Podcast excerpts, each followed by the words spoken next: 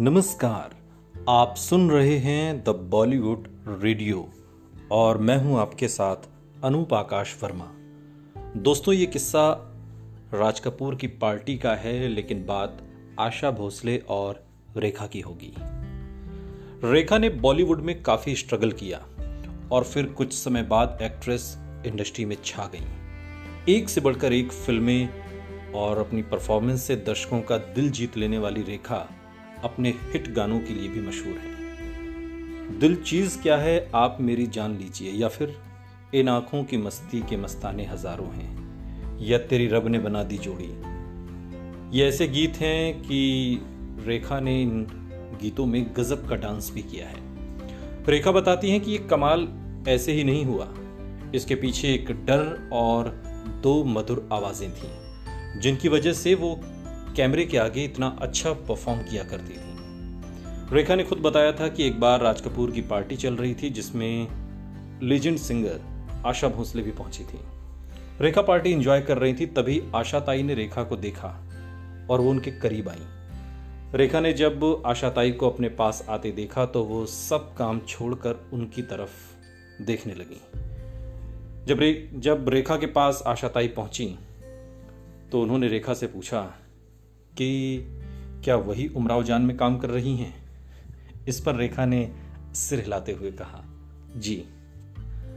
रेखा ने बताया था कि उस वक्त आशा ताई ने उन्हें कुछ गजब अंदाज में कहा था कि ठीक से डांस करना, क्योंकि वो उमराव जान के गाने गा रही हैं। रेखा के मन में उस वक्त डर आ गया था कि अगर उन्होंने ठीक से डांस नहीं किया तो आशाताई नाराज़ हो जाएँगी। दरअसल आशा भोसले के जन्मदिन के अवसर पर एक बार रेखा ने ये कहानी बताई थी। रेखा ने कहा था कि आशा ताई मेरे पास आई और उन्होंने जब उमराव जान को लेकर मुझसे कहा कि क्या तुम ही उमराव जान का रोल कर रही हो?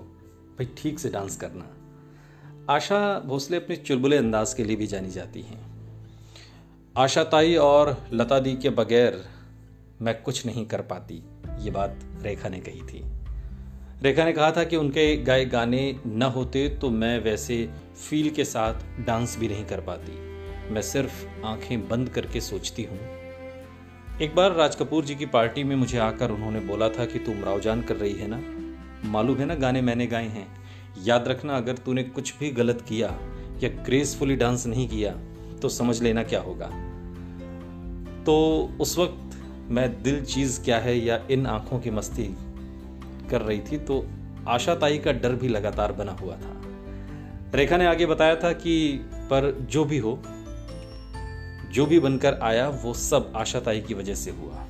ये सच्ची घटना है। शुक्रिया आशा ताई, मैं आपको एक बात कहना चाहूँगी कि हाँ जी, हर कोई जानता है कि आप ग्रेट आर्टिस्ट हैं और ग्रेट पर्सन हैं, लेकिन मैं बताना चाहती हूँ कि मैंने आपसे क्या सीखा है। मैंने सीखा है कि गम आए, खुशी आए जिस समय से आप गुजरें, जितनी मुश्किलों का आपने या आपसे सामना हो, लेकिन आप हमेशा आशाताई ही रहेंगी, यानी मुस्कुराती रहेंगी।